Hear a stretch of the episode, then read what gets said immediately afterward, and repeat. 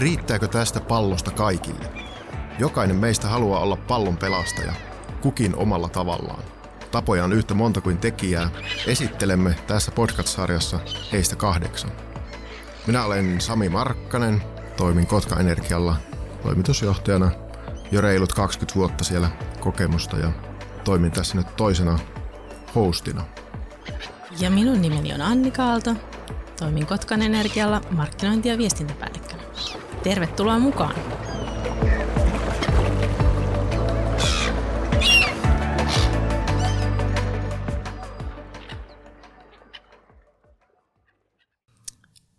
Meillä on tänään täällä vieraana palvelusuunnittelija, lastentarhan opettaja, esikoulun opettaja ja paraurheilija Jaana Feld. Tervetuloa.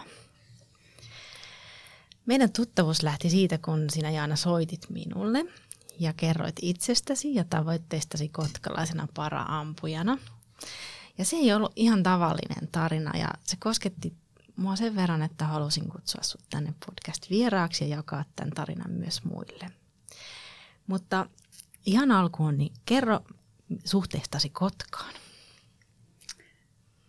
No kiitos ensinnäkin kutsusta ja on, on ihan mahtavaa olla täällä tänään teidän kanssa juttelemassa. Ja, ja tota, Kotkahan on mulle tosi rakas kotikaupunki, vaikka mä oon itse asiassa syntynyt läntisellä Uudellamaalla, niin mä oon pisimpään asunut Kotkassa. Ja, ja mä rakastan Kotkasta nimenomaan merellistä ympäristöä ja sit sitä rennonrouheita kulttuurielämää, mitä siinä keskustassa voi jotenkin kokea kulkiessaan. Ja ihan erityisesti mä tykkään just Kotkan saaresta, joka on ollut mun kotipaikka kaikkein pisimpään mun elämässä. Ja siinä nytkin asun. Joo, tervetuloa minunkin puolesta mukaan tähän podcastiin. Meillähän tässä pallonpelastajissa on, on kahdeksan erilaista tarinaa ja jokaisessa näissä ehkä jonkinnäköisiä ristiriitoja. Tällä kertaa puhutaan semmoista aiheesta, jossa maailma näyttäytyy katsojan silmissä hyvin erilaiselta. Eläminen on pyritty tekemään helpoksi, jossa infrapalvelut, ne on suunniteltu tietystä näkökulmasta. Mutta mitä sitten, jos joku aisti ei toimikaan samalla tavalla kuin muilla, tai jos, jos toimintakyky heikentyy. Ja tämä aihe ympärillä käydään tänään keskustelua. Jaana sairastaa neurologista lihassairautta, mitokondriotautia, joka on synnynnäinen ja harvinainen parantumaton lihassairaus. Miton ei ole löytynyt vielä parantavaa lääkehoitoa. Sairaus etenee, vammauttaa ja vie työ- ja toimintakyvyn.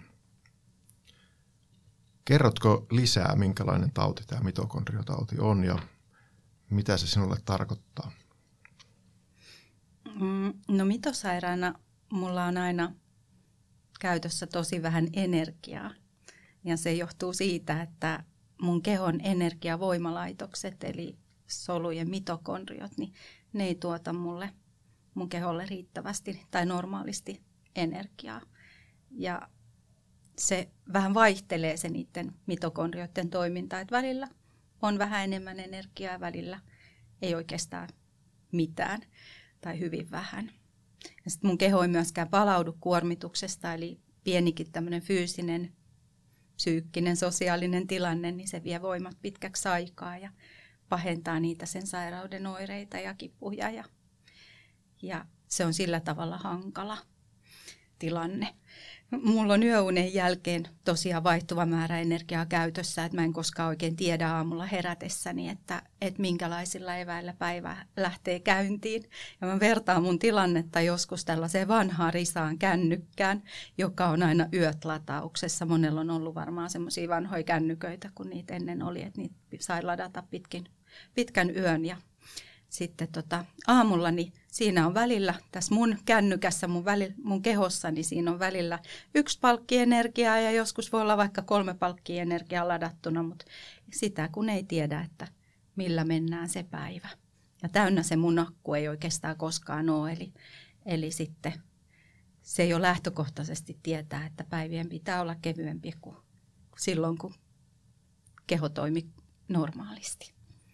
Ja oikeastaan niin kuin, että mun, mun arjessa ja mun, mun niin kuin tilanteessa niin se, että oli se energian määrä mikä vaan, niin kaikkein tärkeintä mulle on jotenkin kuulostella ja tunnistaa se mun tilanne ja sitten elää sen mukaan. Ja, ja se on ehkä mulle kaikkein vaikeinta, koska mun mieli tekisi tehdä vaikka ja mitä ja mä oon semmoinen innostuva ja osallistuva ja, ja on tottunut olemaan aktiivinen ja tarttumaan asioihin ja tekemään itse, niin kuin moni on, on niin kuin tunnistaa varmaan sen, että, että tykkää tehdä asiat ja hoitaa omat asiansa itse, niin, niin nyt tota, tämän sairauden myötä se on muuttunut.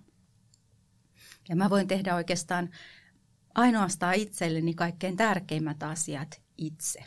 Ja mun pitää siis, niin kuin joten, tai on pitänyt jotenkin tosi tarkkaan miettiä mun elämässä, että, että mikä on mulle kaikkein tärkeintä. Mikä on se olennaisin juttu mun arjessa ja mun elämässä ja sitten pitää siitä asiasta kiinni. Siihen tulee kaikki häiriötekijöitä ja innostuksen tunteita ja olevinaan välttämättömiä hommia ja muita, mutta että, että pitää olla jotenkin tosi tarkka siinä arjessa, että kaikki ne muut asiat, joku muu tekee ne, tai sitten ne vaan pitää valita pois tai jättää väliin tai, tai jotenkin niin kuin fokusoida se oma oleminen. Mä muistan, niin. anteeksi Jaana, mä keskeytän, mutta mä muistan, kun sä kerroit mulle puhelimessa, niin. että, että sun arjessa niin helpompaa, kommunikointi on helpompaa puhu, puhelimitse kuin kirjoittamalla ja lähettää Kyllä. esimerkiksi sähköpostia. Ja en ollut ajatellut sitä itse tuolla tavalla, että se tosiaan kuormittaa niin kuin ihan eri tavalla se sähköpostin lukeminen, kirjoittaminen ja sen, sen prosessointi kuin, kuin helpompaa on puhua puhelimessa. Että asioita, sä hoidat asioita mieluummin puhelimella. Joo, et se liittyy just siihen, että jotenkin tunnistaa sen, että, että miten se oma keho toimii ja tunnistaa, että mitkä on niitä kuormitustekijöitä ja mitkä on niitä minussa olevia niin kuin toimivia palasia. Että et jotenkin mm, mun mielestä on tosi tärkeää se, että et ihan kenellä vaan, niin, niin äh, rakentaa sen elämän ja sen oman identiteetin ja minäkuvan täällä muutoksen keskellä on se muutoksen syy mikä vaan, niin, niin rakentaa sellaiseen, mikä toimii ja mikä on niitä vahvuuksia.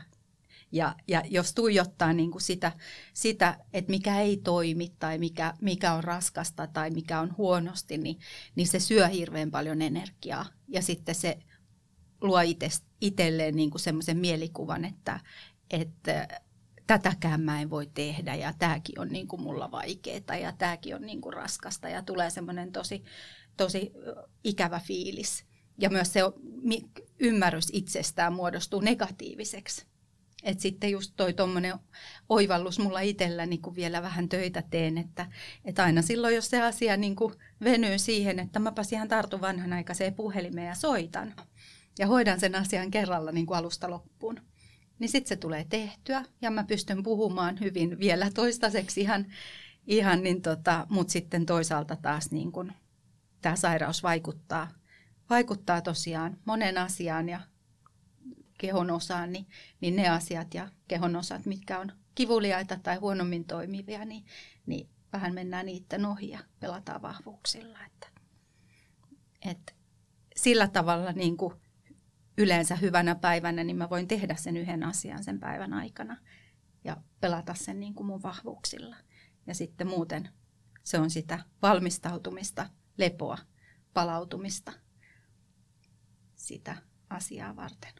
Et oikeastaan niin kun miettii, että mikä se mun energian syöppöjä on, niin, niin kaikki tällainen fyysinen toiminta, ihan sama mitä mä keholla teen, niin se, se vie niitä akkuja ja sitten kodista poistuminen, sosiaalinen vuorovaikutus, vieras ympäristö vaikka ja ajattelutyö ja voimakkaat tunteet, nekin syö tosi paljon energiaa ja keskittyminen ja ihan tämmöinen kuin hengittäminen ja silmien auki pitäminen. Se on joskus se riittää jollekin päivälle ihan fine. Se on niin kuin hyvä päivä. Se oli se minimi, sillä mentiin. Niin ne on sellaisia syöppöjä. Sitten kun miettii tavallaan se, että mistä sitä energiaa saa, niin kuin tuossa sanoin, että tunnistaa niitä omia vahvuuksia, käyttää niitä, niin, niin, niin se on tosi tärkeää. Mutta sitten siellä on kaikki just tollaisia, että on, on siinä arjessa sitä apua ja on vaikka henkilökohtainen avustaja, on vaikka joku fysioterapeutti, omat harrastukset, arjen struktuuri, eli semmoinen tolkullinen runko, että se on semmoista kohkaamista se arki. Mm. Sitten tietysti kaikki tämmöiset hyvä yöuni, päivälepu, mitä kaikilla lataa akkuja. Mulla ne vaan lataa tosi tosi hitaasti, eikä kunnolla silloinkaan. Sitten kaikki tämmöiset ravinnot, tankkaamiset, energiasta huolehtiminen ja ylipäätään kaikki iloitseminen ja positiivisuus. Että sehän jotenkin lataa tosi paljon sitä energiaa. Ja semmoinen elämänhallinnan tunne ja rohkeus ja oikeus tehdä niitä omia valintoja, ne liittyy just siihen tulokulmaan, että miten asioita tarkastelee. Että et katsooko sitä kohti, mikä on toimivaa ja hyvää, vai katsoako sitä kohti, mikä on, on niin kuin jotenkin huonosti minussa tai maailmassa.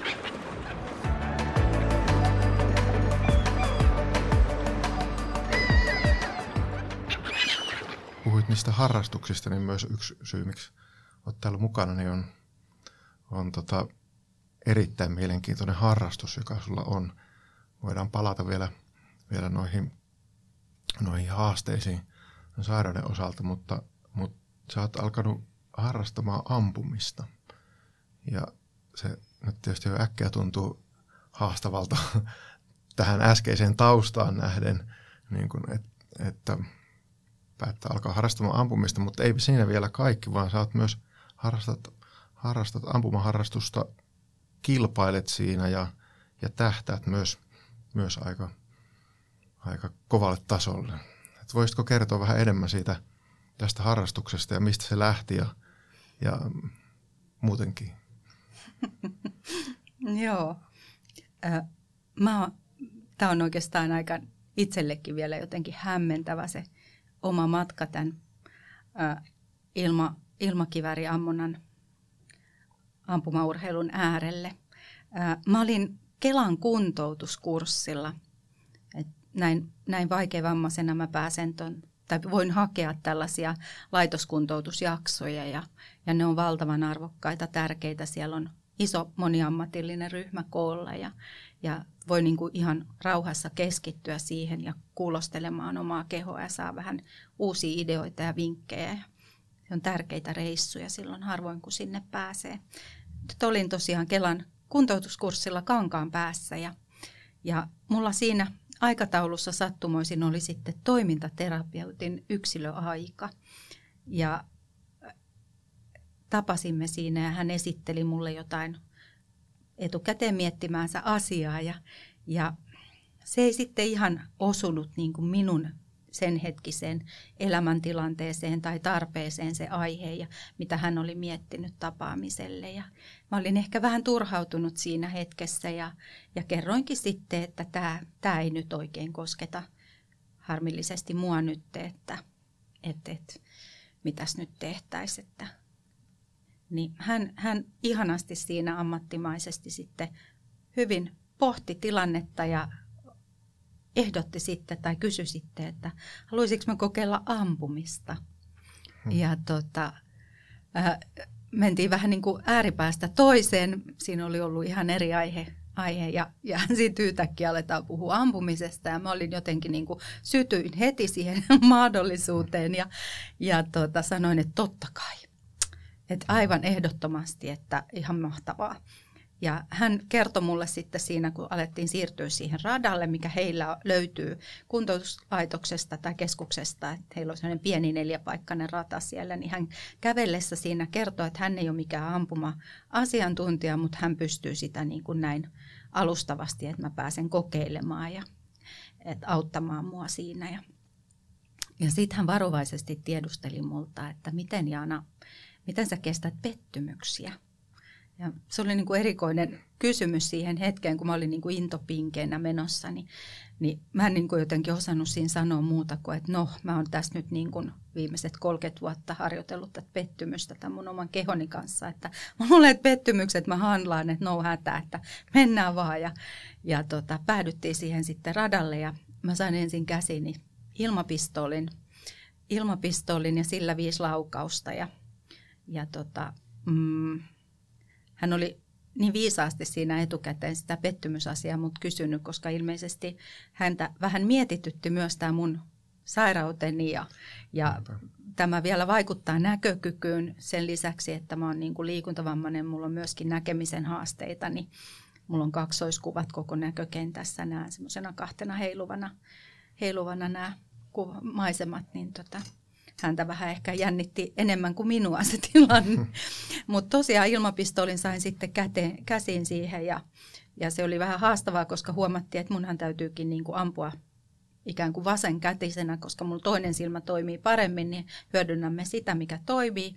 Niin tota, aseethan oli niin kuin oikeinkätisille siellä, mutta mut se oli vain ergonomista epämukavuutta, että se on vaan hidaste. Ammuin, ammuin sille ihan nätisti siinä ne viisi laukausta ja tauluun sinne ja, ja sitten otettiin vähän isompi ase eli ilmakivääri ja, ja sitten siitäkin viisi laukausta ja nehän meni siihen mustalle ihan nätisti ja, ja sekin oli tosiaan oikein käden ase siitä vasemmalta puolelta, että se oli vähän epäergonomisen tuntusta ja mutta into oli niin kuin enemmän kuin järkeä siinä kohtaa. Ja mä olin aivan liekeissä. Se oli ihan mahtavaa. Sitten mä palasin kotiin kuntoutuksen jälkeen ja ja tota, Kotkassa ensimmäisenä soitin tuonne Kotkan ampumaseuraan ja kysyin, että täällä olisi nyt tämmöinen vammainen keski-ikäinen täti-ihminen, että, että mites, tota, mites teidän tota, meiningit, että mä vähän pikkasen niin kuin, tiedän, mä en siis oikeasti tiennyt ammunnasta mitään, en ollut koskaan niin kuin, tullut ajatelleeksi ammuntaa yhtenä tämmöisenä mulle sopivana harrastuksena millään tapaa. Että, että mulla on niin sellainen hyvinkin varmaan niin kuin vääränlainen tai stereotyyppinen mielikuva siitä lajina, että, että ketä siellä on harrastajina ja minkälaista se on niin kuin harrastuksena ja muuta. Niin sen takia mä ajattelin, että mä nyt niin kuin pistän, pistän pöydän, pöydälle tilanteen, että keski-ikäinen vammainen täti-ihminen tuli savustajan kanssa, että onnistuuko. Ne oli aivan, tiedätkö, silleen todella ihanasti siellä ottivat vastaan ja toivottivat lämpimästi sinne yleisöiltaan tervetulleeksi. Siellä on avoimet ovet keskiviikkoisin aina syys, talvi, kevät kaudella ja, ja me mentiin avustajan kanssa sinne ja meillä oli älyttömän kivaa siellä, että, mm. että sitten pari kertaa käytiin siinä ampumassa ja sitten he kysyivät, että haluaisinko mä valmentajan. Et ilmeisesti, en tiedä, joko me aiheutettiin niin paljon siinä sellaista yleistä hämminkeä ja mekkalaa, kun me hihiteltiin avustajan kanssa, ampu, am, ammuin menemään ja hihitteltiin siinä ja meillä oli jotenkin kauhean hyvä tunnelma. Va, tai sitten he katsoivat, että joo, että toi niin kuin ihan oikeasti osuu tai yrittää parhaansa, että, että sille voisi valmentajaa suositella. Ja, mutta me saat, mä sain siis Sinkon Pertin valmentajaksi siinä muutaman kerran jälkeen ja ja nyt me ollaan sitten Pertin kanssa tehty töitä ja ollaan päästy hyvään vauhtiin. Ja mua jotenkin viehättää ylipäätään siinä lajissa se suoraviivaisuus, että sehän on hyvin selkeä laji. Et siellä on semmoinen niin kuin napakymppi. Mitään muuta ei tarvitse tehdä kuin ampua siihen. Mm, Ihan homma. älyttömän helppo homma, tosi kiva. Mm. Mutta sitten siinä on samaan aikaan se haastavuus, että, että sitä voi tehdä just niin tosissaan ja just niin, niin kuin, mm, äh, niin kuin syvällisesti kuin itse haluaa. Että, et, ja sitten siellä on se jotenkin, mikä viehättää mua kanssa, niin kuin, että on se tosi nopea tempo siinä suorituksessa. Et se on se 30 sekuntia, vajaa minuutti box ja sitten sulla on se tulos siinä taululla. Ja sitten sä tiedät, että, että onko hyvä fiilis vai eikö se ole hyvä fiilis, osuuko hyvin vai paremmin kuin naapurilla ja vai miten, miten se osuu. Ja, ja sitten siitä saa, niitä toistoja tulee niin paljon, että sitten sä saat kokeilla koko ajan uudestaan. Et se meni jo ja sitten uudestaan. Ja se meni jo ja sitten uudestaan. Et, et se on jotenkin se kehittyminen siinä ja sitten se semmoinen, niin kuin, että ei jää roikkumaan siihen äskeiseen suoritukseen, että nopeat mielihyvää ja sitten uusi yritys. Ja, ja sitten siinä on tietysti se kanssa, että et itse kun on tämmöinen innostuvan tyyppinen ihminen, niin tässä lajissa hengittäminen ja hengitysrytmi ja sen hallitseminen on tärkeää ja, ja se on myös tavallaan tosi meditatiivista ja rauhoittavaa ja mieltä tyhjentävää, että siinä syntyy semmoinen ihana oma kupla, mikä kaikki muu, se mitä töissä tai kotona tai muualla tapahtuu, niin, niin se on semmoinen niin kuin ihana, ihana niin kuin rauhoittumisen ja ja keskittymisen ja oman niin kuin itsensä kuuntelemisen hetki. Et jotenkin hyvää vastapainoa kiireiselle työlle, mm. jos semmoista tekee. Joo. Niin siinä kävi nyt sitten ilmi, että sulla onkin siis, äh, sä ootkin aika hyvä ampumaan. Sulla on lahjoja siihen, mutta sitten siinä on varmaan myöskin se mielen hallinta ja se hermojen hallinta ja keskittyminen ja siinä hetkessä elämäni on niitä asioita, mistä, missä sä oot aika hyvä. Siinä sattuu niin kuin monet elementit hyvin, hyvin kohdalleen, kun ajattelee mun, mun nimenomaan tätä sa- sairautta ja sen aiheuttamia vammoja, liikuntavammaa, näkemisestettä. Ää, ää, niin tota, mulla on yksi toimiva silmä. Mä voin sitä siinä hyödyntää. Siinä ei kahta tarvita. Se olisi ongelma. Ja sitten sitä voi mukauttaa tosi pitkälle niiden apuvälineiden kautta. Niin juuri ne apuvälineet, mitä mä tuossa suorituksessa tarvitsen, niin, niin mun liikuntavamma ei haittaa siinä ja mä pystyn käyttämään asioita, jotka, jotka niin kuin kompensoi sitten niitä mm. puuttuvia. Minkälaisia varusteita tai apuvälineitä sulla sitten on siinä suorituksessa? No koska mun lihasvoima ja kestävyys on tosiaan heikkoa, niin mä saan, saan käyttää esimerkiksi tota, mm, pöytää. Mulla on semmoinen ampumapöytä, johon, johon tota, mä nojaan, nojaan kyynärpäillä. Et mä ammun tällä hetkellä niin kuin sellaisessa luokassa kuin R5, joka on, on niin kuin maku, makuammuntaa. Mutta käytännössä mä istun pöydän äärellä siinä. Eli tota, mulla on ampumatuoli, sitten on pöytä, sitten siinä pöydällä on sellainen jousituki, joka on vähän semmoinen yyn näköinen tai semmoinen, mm, no se ei ole semmoinen terävä niin kuin y, yyn yläosa on, vaan sellainen, ää, mihin ase asettuu semmoinen hyvä, hyvä tota, näppärä systeemi siinä on, mutta et siinä on jousi, että se ase myöskin heiluu, huojuu, ikään kuin se olisi minun käden tuella, että käsikin heiluu ja huojuu, että sitä pitää pystyä kuitenkin hallitsemaan sitä, että se pysyy paikallaan. Niin siinä on se tuki on se, joka kannattelee aseen painoa, että asehan painaa maksimissaan 5,5 kiloa, mikä olisi mulle aivan liikaa. Mä en maitopurkkiakaan kaupasta kanna kotiin, niin, niin se, se paino tulee siihen, se aseen paino siihen telineelle. Ja, ja to, sitten se nojaa minun olkapäähän ja, ja sitten tota, siihen otetaan semmoinen ikään kuin makuasento, eli kyynärpäät pöydällä ja, ja saan sitä tukipisteitä siihen sitten, millä saa, saa sitä jousituen huojuntaa tasapainotettua. Ja henkilökohtainen avustaja on mun kaikkein tärkein apuväline, eli henkilökohtainen avustaja huolehtii kaikki sen aseen valmisteluun ja, ja sitten lau, siinä ampumisenkin aikana niin kaikki ne lataamishommat on hänen hommia ja, ja sitten taas mitä tarvii sen harjoittelun jälkeen tai ampumisen jälkeen tehdä, niin avustaja hoitaa. Et kaikkein tärkein tärkein apuväline ja hänhän siinä oikeastaan on enemmän työllistetty kuin minä, että mä vähän niin kuin tähtenä saavun paikalle, istun alas ja ihan vaan tähtään ja laukasen, että mulla on niin kuin helppo homma siinä sitten. Niin siitä ehkä pääsikin siihen, että kysymykseen, että minkälaisia on niin kuin suurimmat haasteet, mitä sulla tällä hetkellä on ampumisen suhteen tai muutenkin. Mm.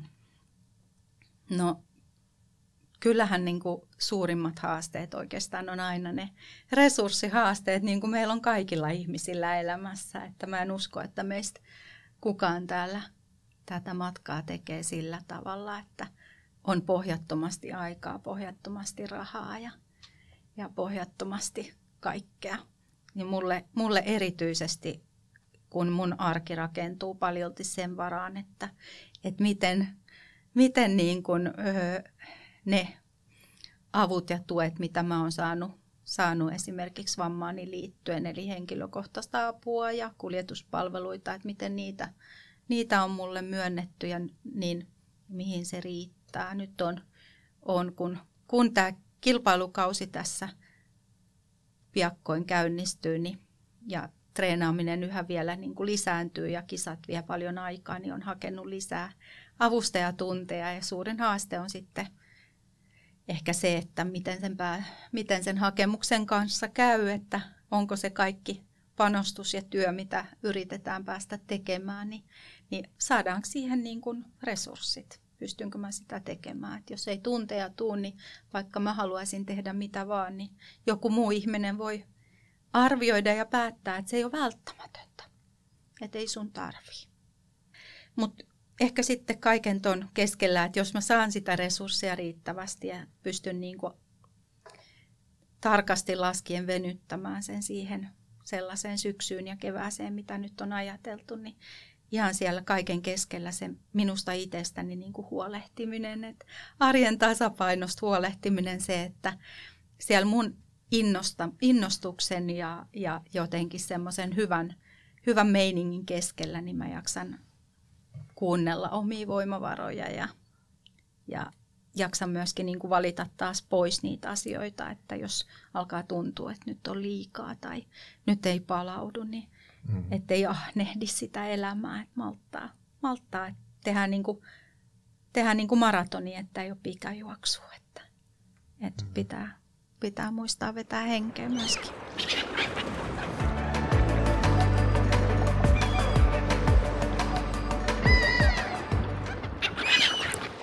Siihen kilpailemiseen liittyy sitten muutakin sivujuonteita, kuten ne välineet, niin mm.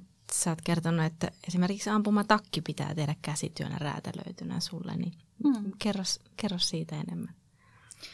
Joo, se on noiden välineiden osalta paraurheilupuolella sellaista, että ihan ei instrumentaariumi, ei kun instru, mä aina instru silmällä sen intersporttiin mennä niitä ostamaan, vaan tota, ne, ne joudutaan räätälöimään, että niitä ei valmiina, ei tietenkään pysty tekemään, koska para urheilijat itsessään on sairauksineen ja vammoinen niin, niin yksilöllisiä ja, ja tarpeet on yksilöllisiä. Niin mun takki on esimerkiksi mm, tehty, tehty Kurttuunella, joka on ihan kansainvälisesti niin varmaan paras tekijä ja aika huikeaa, että semmoinen löytyy Suomesta. Eli me pystyttiin valmentajan kanssa ajamaan sinne heidän, heidän tota noin, ä, asiantuntijoiden luokse ja siellä otettiin tarkat mitat ja se on erilainen kuin muilla niin sanotuilla terveillä ampujilla. että siinä on vähän erilainen se helma ja lyhyempi helma, kun mä ammun istuen, niin se ei voi olla se takki tonne,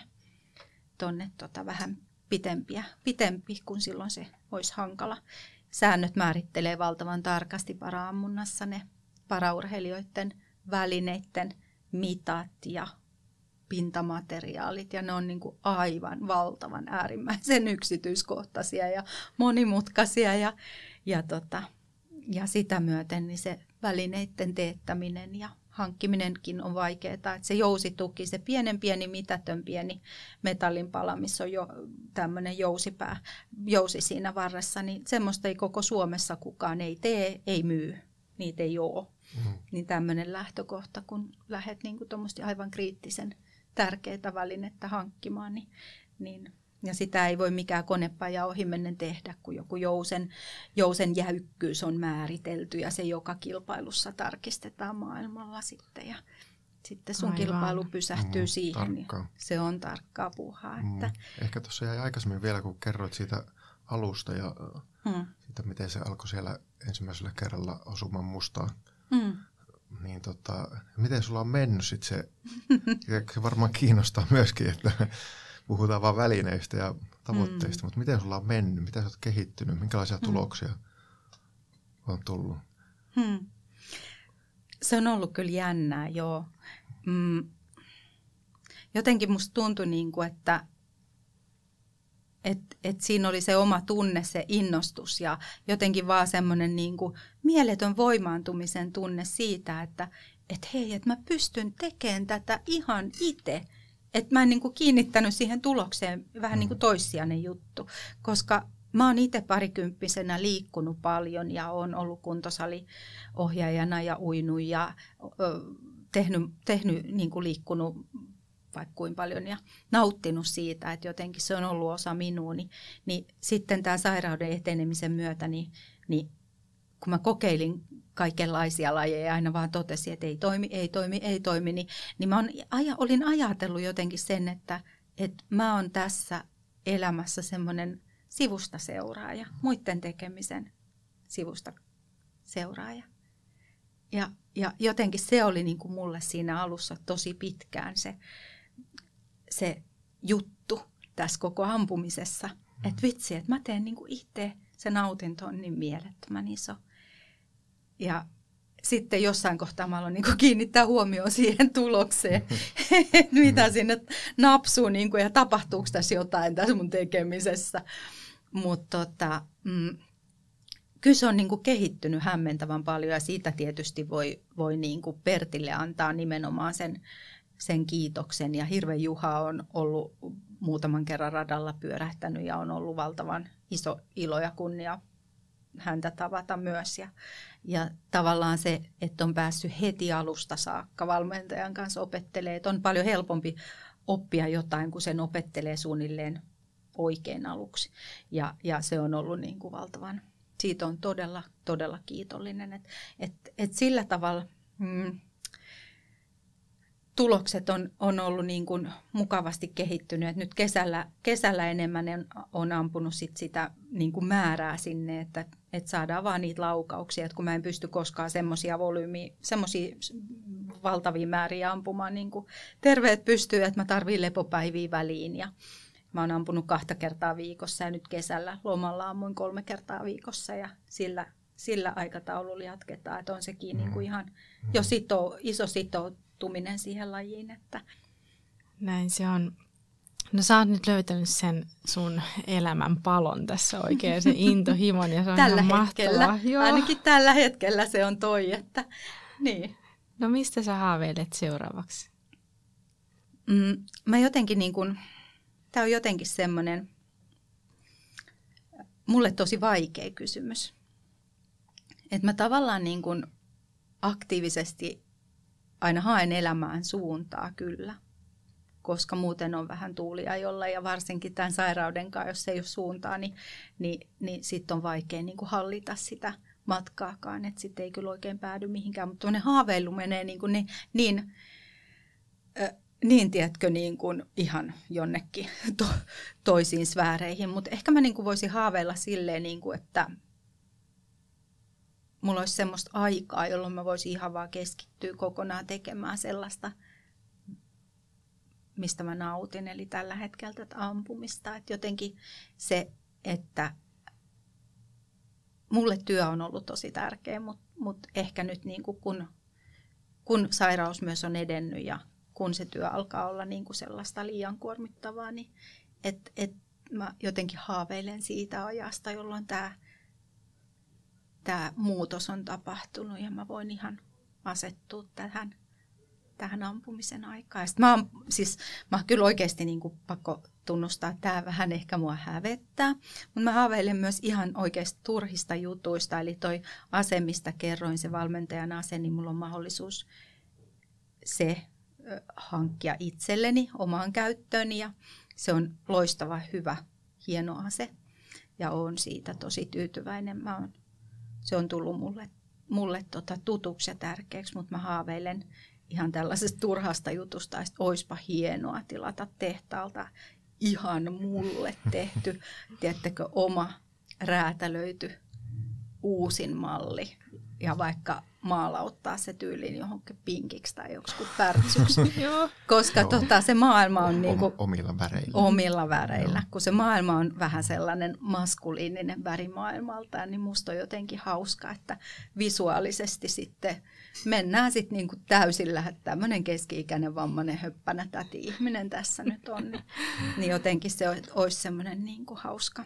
Puhut noin innokkaasti ampumisesta ja mm. selvästi se oikein niin kuin, äh, paloa on siihen ja hmm. intoa, niin voisiko se olla se tämmöiset paralympialaiset tai jotkut niin kuin isot kisat siellä vielä, asetatko sellaisia tavoitteita vai mennäänkö siinäkin vähän, vähän hmm. niin kuin mm, hetki kerrallaan, pätkä kerrallaan? Eihän sitä tietysti kukaan tässä vaiheessa voi, voi tietää, ei, ei, ei minä eikä kukaan muokaa, että, että paralympialaisia paikka pitää ansaita, että sinne ei ei tietysti sillä tavalla mennä ja tällä hetkellä mm, niitä paikkoja, paikkoja haetaan, maapaikkoja haetaan ensi vuoden kisoihin. Ja seuraavat sen jälkeen on sitten vuonna 2028 Los Angelesissa ja siellä on olympialaiset ja paralympialaiset sitten sen perään. Ja, ja en mä tiedä, että kertooko toi nyt jotain siitä, että mä tiedän, missä ne on ja milloin ne on. Mm-hmm. Minä, joka en niin kuin millään tapaa välttämättä ole sillä tavalla näiden asioiden aktiiviseuraaja ollut.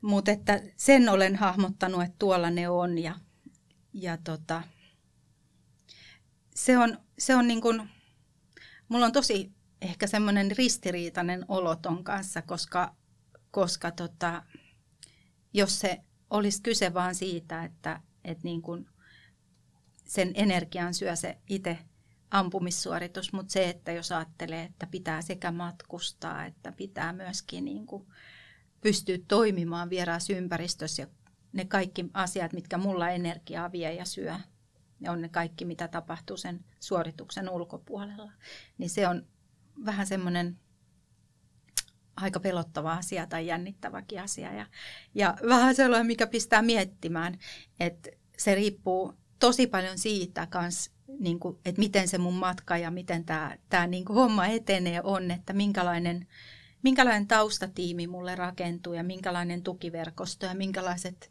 sponsorit ja yksi, yksi lentolippu. Tarvitaan paljon maailmankappeja ennen totta, tarvitaan luokituksia, tarvitaan sen paikan, tapa, niin kuin hankkia se paik- maapaikka sinne. Ja siinä on niin kuin monta kynnystä ja yksi lentolippu voi maksaa kaksi tonnia ja, ja tavallaan niin kuin, että et, et tästä on, se on iso asia ja se on vähän semmoinen ristiriitainen asia, että just kun kuvasi, että itse on aika semmoinen perfektinisti ja tarkka ja määrätietoinen ja sinnikäs ja kaikkea, mutta se ei ole vaan niin kuin mun käsissä, että, että minkälainen paketti mm. tähän rakentuu. Mutta mä teen aina parhaani tässäkin joka hetkessä ja sitten me katsotaan, että minne tämä matka mua kuljettaa. Ja, ja jos se matka mua sinne kuljettaa, niin olisihan se niin kuin valtava kunnia. Kuulostaa suunnitelmalta. on kau- kauheata. Oh, jännittävää. Onko sulla Jaana joku yllättävä tai hauska tarina sun ää, työuralta tai harrasteuralta tai jostain, minkä haluat jakaa meidän ja kuulijoiden kanssa? No, mm, nyt kun kilpailusta puhuttiin tuossa äsken, niin, niin mä seurasin viime, ekan kerran viime keväänä maailman, para-ammunnan maailmankapin kisoja ja seurasin tulospalvelusta kilpailua ja siinä näkee ihan tarkasti kaikki reaaliaikaiset suoritukset.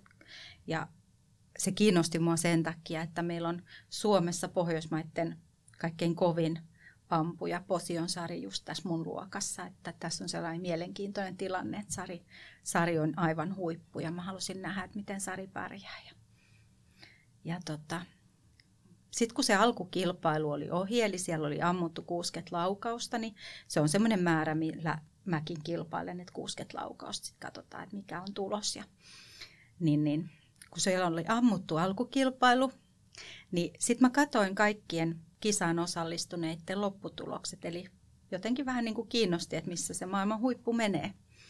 Paljon niillä on pisteitä tuossa vaiheessa ennen finaalia.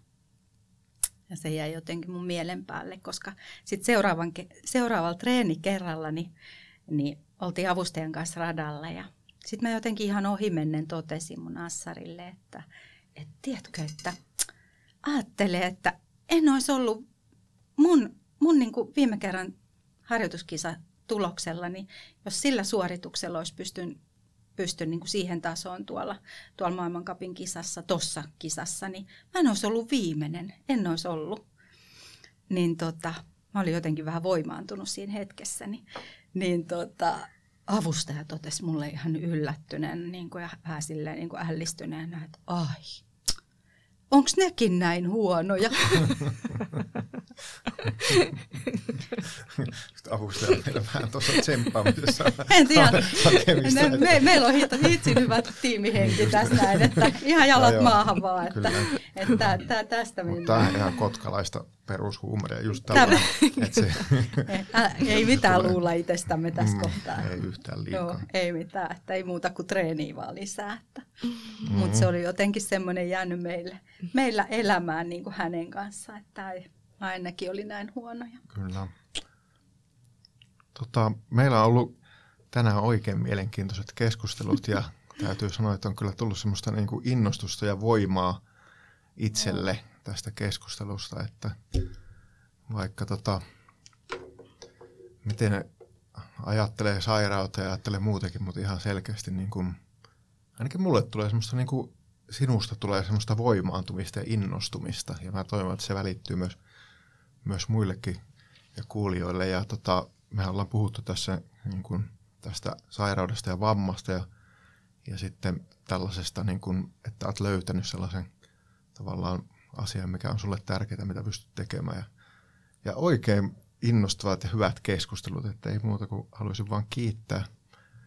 Ja ihan varmasti myöskin tässä ei podcastissa ole paljon Kotka-energiasta puhuttu koko aikana, mutta Kotka-energia on myös tässä mukana. Ja jatkossakin tulemme olemaan. Ja siitä on kyllä todella onnellinen, että multa energiaa puuttuu ja teillä on sitä tarjolla. Me ollaan aika täydellinen Jaana. pari. Joo. Kiitos Jaana Feld.